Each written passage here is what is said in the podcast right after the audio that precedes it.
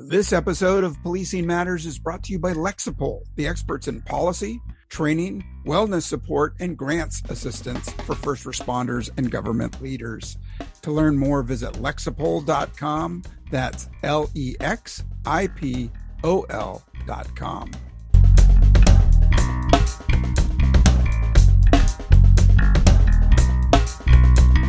Hey, welcome back to Policing Matters on policeone.com. I'm your host, Jim Dudley. Hey, if you're not watching us on YouTube yet, check us out and you can see me and my guests and maybe some graphics and links uh, to some other valuable information.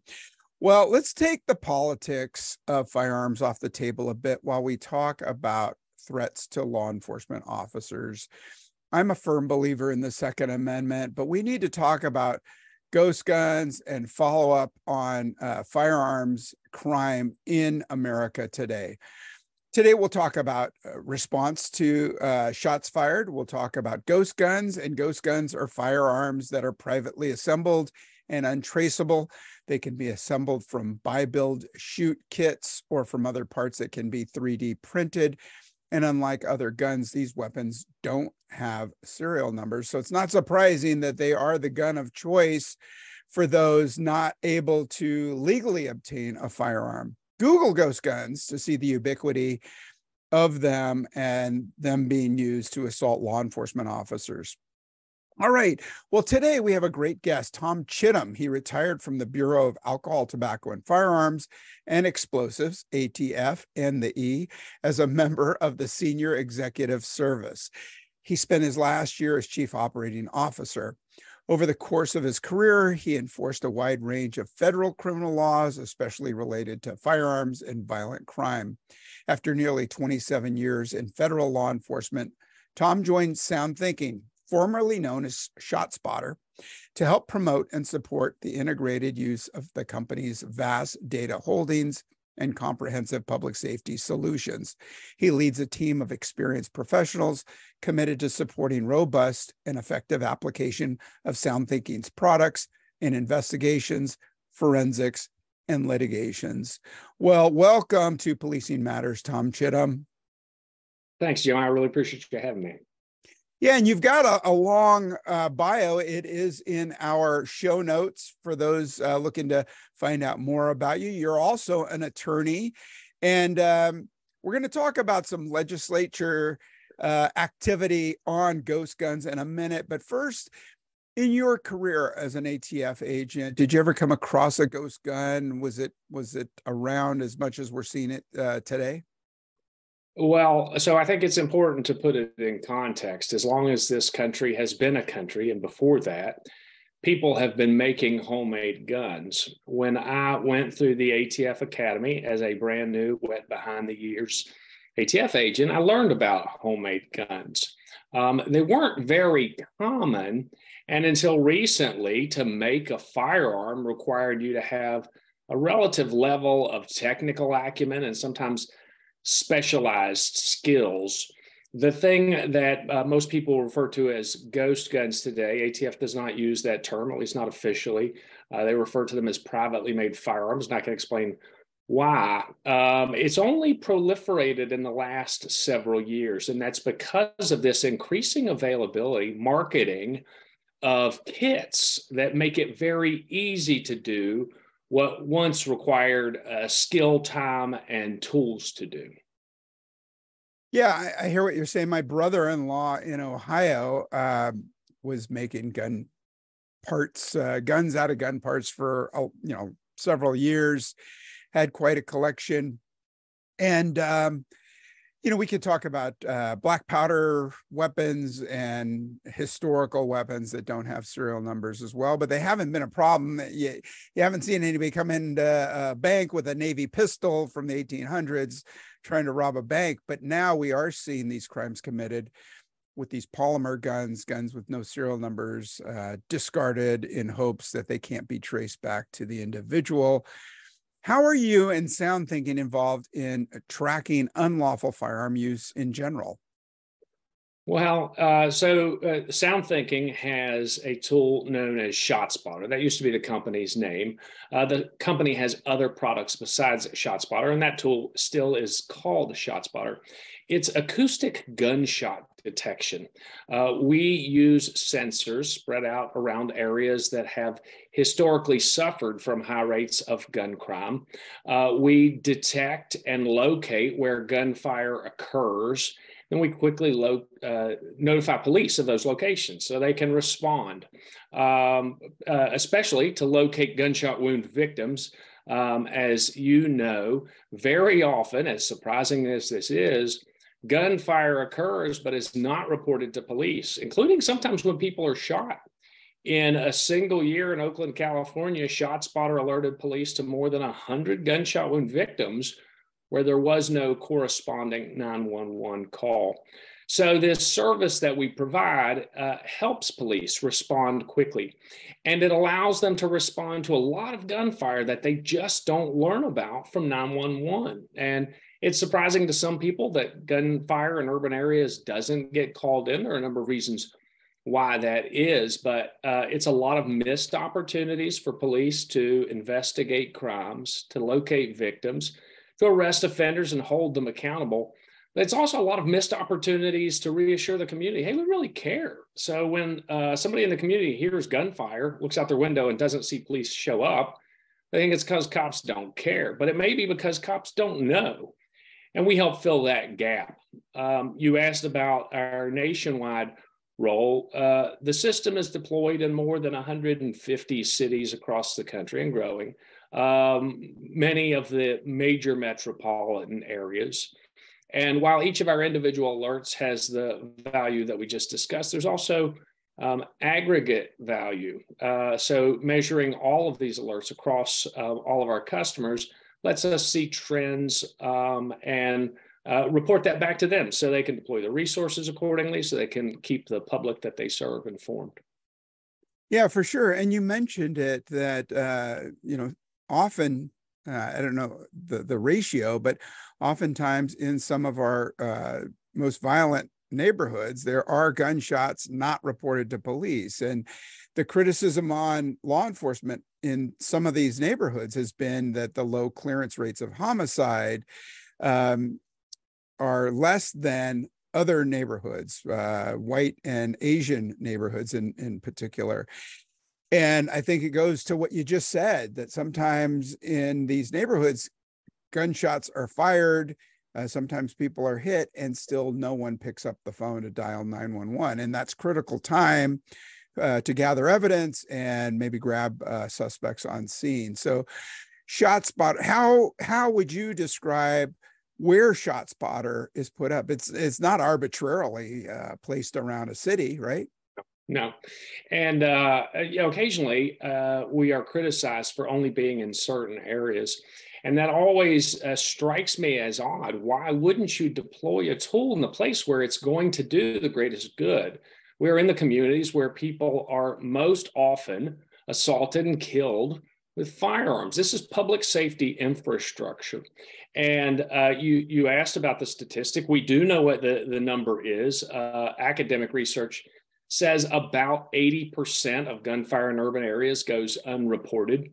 Our experience across customers uh, uh, confirms that. Sometimes it's much higher than that 90% of gunfire going unreported.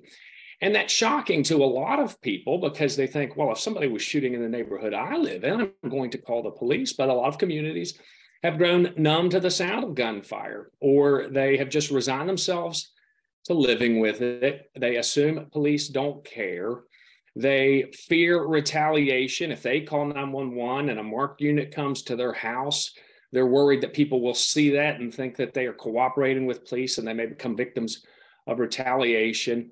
Or they assume someone else will call, but no one else does. And it's just a lot of missed opportunities uh, to, to carry out the public safety mission that police have, but also to reassure the community that they really do care. Cops really want to do a good job, want to serve the community that they're there for.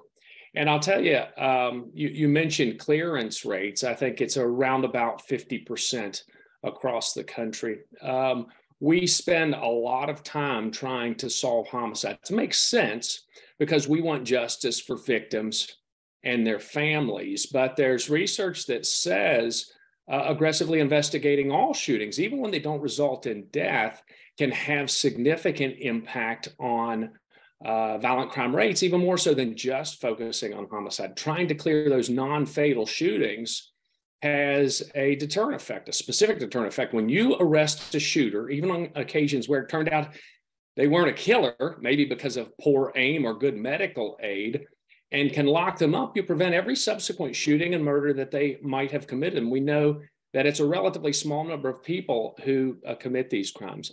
And so we think by having this information, by having as much knowledge as they can about the shootings that occur in their jurisdiction, by employing best practices and investigating these alerts, police can have positive uh, effects in a lot of different ways. Yeah, for sure. 100%. And you just mentioned essentially the dark figure crime. We talk about it in class all the time. That's crime that goes unreported. And of course, uh, when we have these debates in open settings, in government buildings and, and hearings and commissions, uh, people talk about statistics, but there is such a huge number uh, that that goes unreported that um, it's hard to to arm ourselves with with that kind of information to to show why this kind of technology is needed. Hey, lawmakers and the Supreme Court have been wrestling with regulating ghost guns. Where do we stand currently nationwide? I, I know state by state there's there's attempts to regulate ghost guns um, forgive me for using the term but I, I think that's what we're talking about these days uh, where do we stand nationally yeah. So the official term that ATF uses is privately made firearms. So look to the Gun Control Act of 1968, and it defines what a firearm is any weapon which will or um, is intended to or may readily be converted to expel a projectile by the action of an explosive.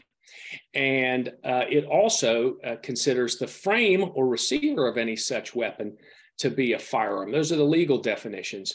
But ATF has to operationalize that and we always think about ATF's um, law enforcement mission, but it has a regulatory mission too. And so it has to give clear guidance to the industry that it regulates.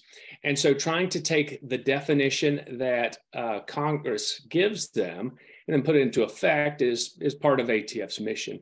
So uh, uh, in the last last year, ATF went through a rulemaking process to update the regulatory definition of firearm. And it included in that definition these uh, privately made firearms kits. So um, in the past, uh, people might just buy a frame or receiver that had to be uh, um, machined and then assembled with other parts.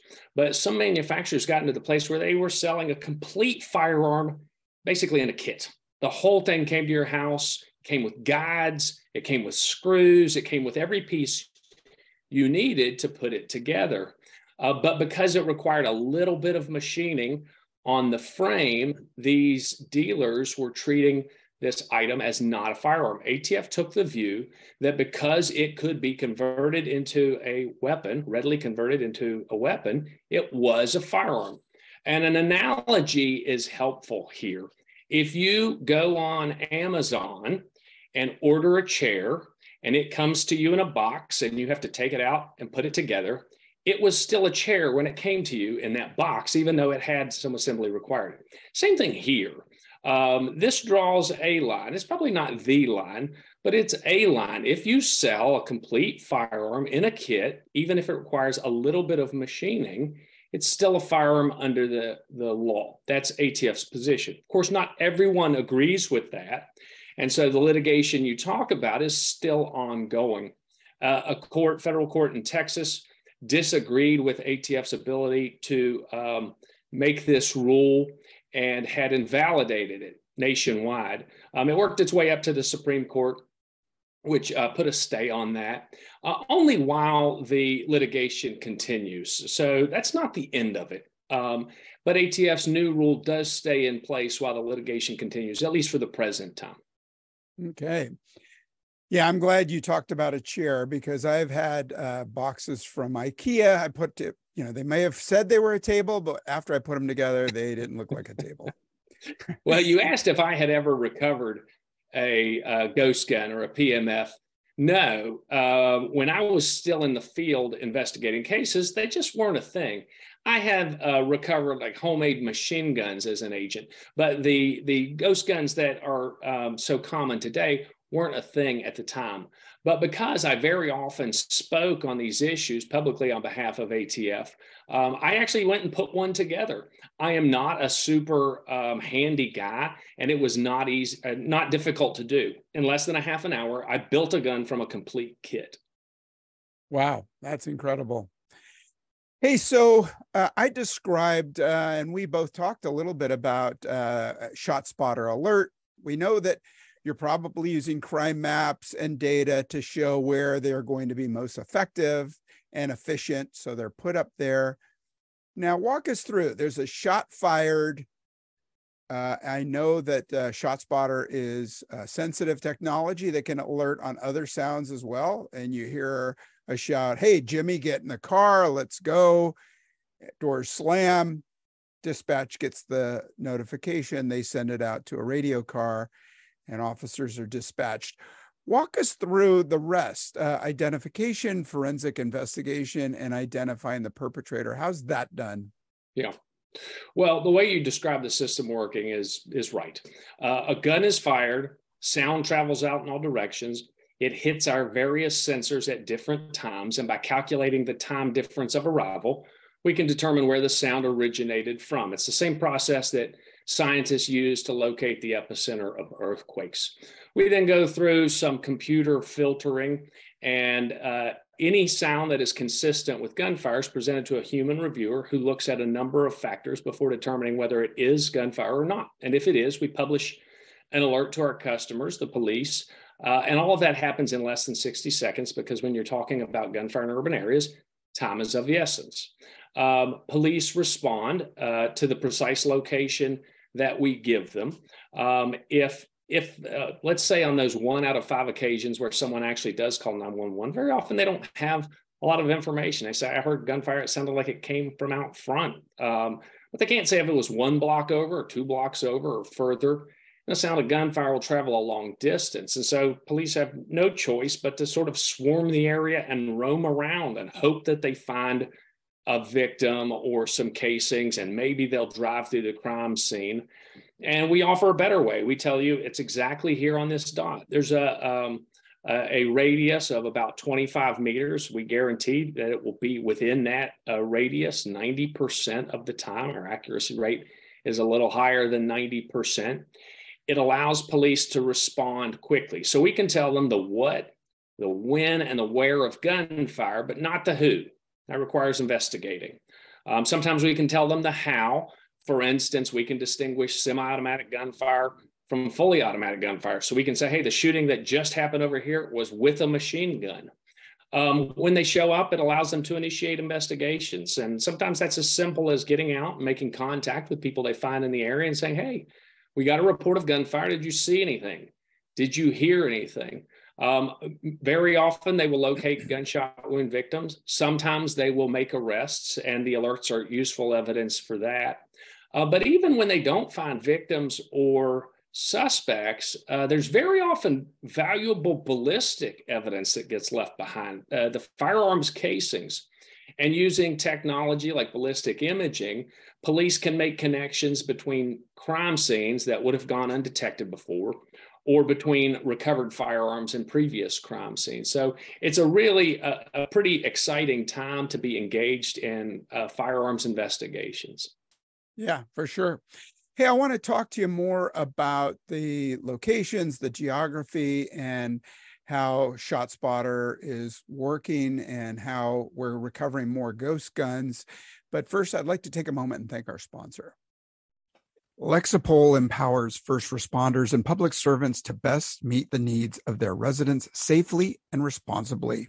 Serving more than 2 million public safety and government professionals in over 8,000 agencies and municipalities, Lexipol offers a range of solutions that includes policies, training, behavioral health resources, news and analysis, and grant assistance services for law enforcement, fire and rescue, EMS, local government, and other agencies dedicated to public safety. To learn more, visit lexipol.com. That's L E X I P O L.com. And we're back, and I'm speaking with Tom Chittum, retired ATF executive and member of Sound Thinking. And you can think about ShotSpotter when you hear Sound Thinking from now on.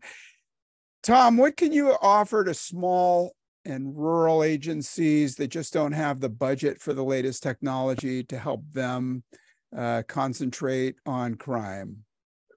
Well, actually, what you find is that uh, some small agencies are uh, many of the best users of this technology. When they find that they have a relatively concentrated uh, issue with gunfire, uh, this tool can really help them respond and address it. And so we are actually deployed in small communities too. Um, it's not inexpensive. I don't think it's very expensive. When you look at our price, it's about a little less than uh, $8 an hour for around the clock monitoring of a square mile. That's pretty affordable when you're trying to deal with things like uh, homicides, aggravated assaults, and a violent crime generally. Um, we always try to instruct our customers on the best practices for employing these tools. Uh, but how do they obtain it? Well, a number of ways. Some go directly from their budget. Uh, the federal government, uh, the Department of Justice, really sees the value in uh, crime gun intelligence. They have endorsed the use of technology for addressing violent crime. The White House specifically has said it supports using federal funding to obtain technology like acoustic gunshot detection. And so, if a community thinks they can benefit from it, there are ways for them to obtain it. Yeah, you know, we're at a time in America right now where we have uh, historically low numbers of law enforcement officers at agencies across the nation. Now is the time to be using technology and technology that takes uh, the the accusations of race bias and things like that. When we talk about a gun shot fired, uh, it's oftentimes like a car stop when an officer has no idea who's driving, but that's certainly part of the argument that it's uh, race-based uh, traffic enforcement. In the case of a gunshot being fired without anybody identified, the sound is located. It, just as you described, it's dispatch officers arrived. Where are we next? Uh, what's what's the new technology coming out to help law enforcement?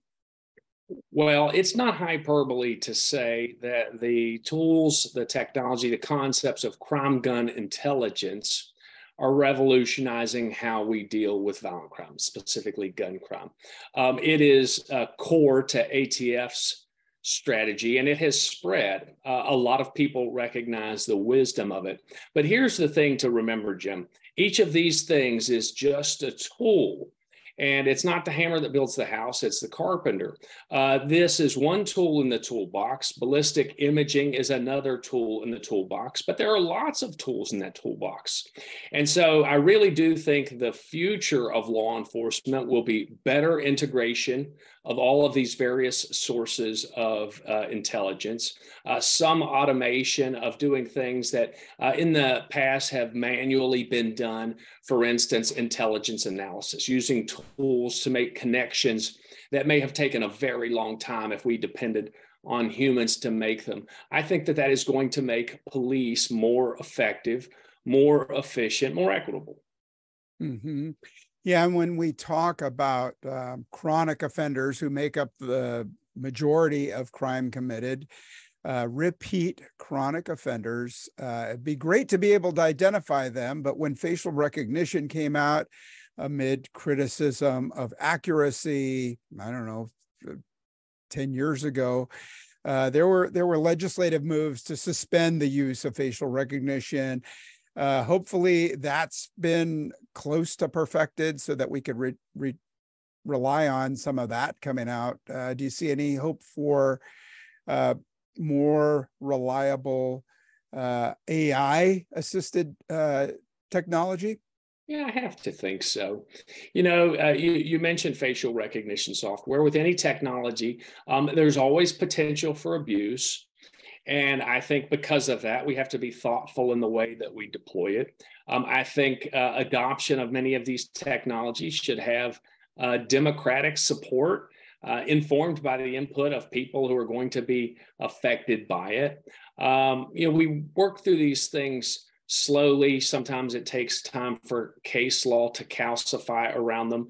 But I don't think that effective law enforcement and civil liberties are mutually exclusive. I think they go hand in hand. Um, I think we have to continue to reinforce uh, constitutional principles. Uh, we have to make sure that our police are well funded, well supported, well trained. Um, you've mentioned what a difficult time it is to be a police officer. I couldn't uh, disagree. Uh, I, I, couldn't agree more. Um, I, I, don't know that there's ever been a tougher time to be in law enforcement. We look at the numbers of assaults uh, on our police on the front lines, uh, how many of them are being murdered for doing the difficult job that we ask them to do. And I think that that's uh, worrisome. It should be worrisome for all of us. It makes it harder to recruit good men and women into a profession that I think is absolutely essential uh, to our way of life in America. Absolutely, 100%. Uh, I want to wrap up, uh, mindful of your time, your valuable time. Every cop has arrested someone with a firearm in the commission of a crime, an assault, a robbery, what have you. Yet they see the suspect sometime a short time later, maybe a short stint in county jail or prison.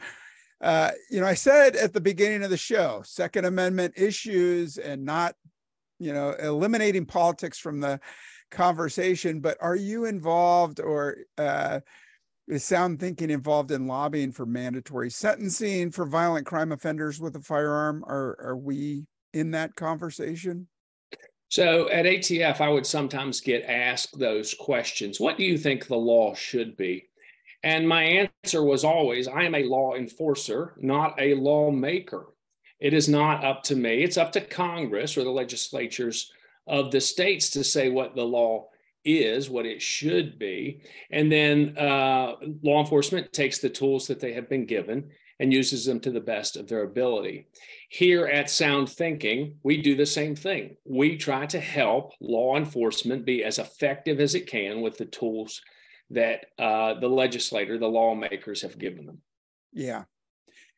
Understandable, but still frustrating uh, if we just leave it to legislators. I, I just hope they have good advisors, uh, maybe somebody with law enforcement background to to steer them the right way. We've seen, you know, some flawed criminal justice policy that just results in in worse situations than they hope to correct. Hey, I want to thank you for your time. In our show notes, our listeners can see the Sound Thinking homepage, the ShotSpotter page, uh, a recent SCOTUS uh, Supreme Court of the United States decision on uh, ghost guns, and uh, Tom, the rest of your bio. Thank you so much for for talking with us today and and shedding light on this important uh, issue. I really appreciate you having me. All right, to our listeners, I hope you enjoyed the show. Check out the show notes and learn more about Tom Chittum and ShotSpotter and Sound Thinking. And uh, maybe you can be using them. Maybe you use them already uh, to improve uh, gun detection, firearm uh, shots fired, and the follow up forensics and investigation. All right, take good care, stay safe, and hope to talk to you again real soon.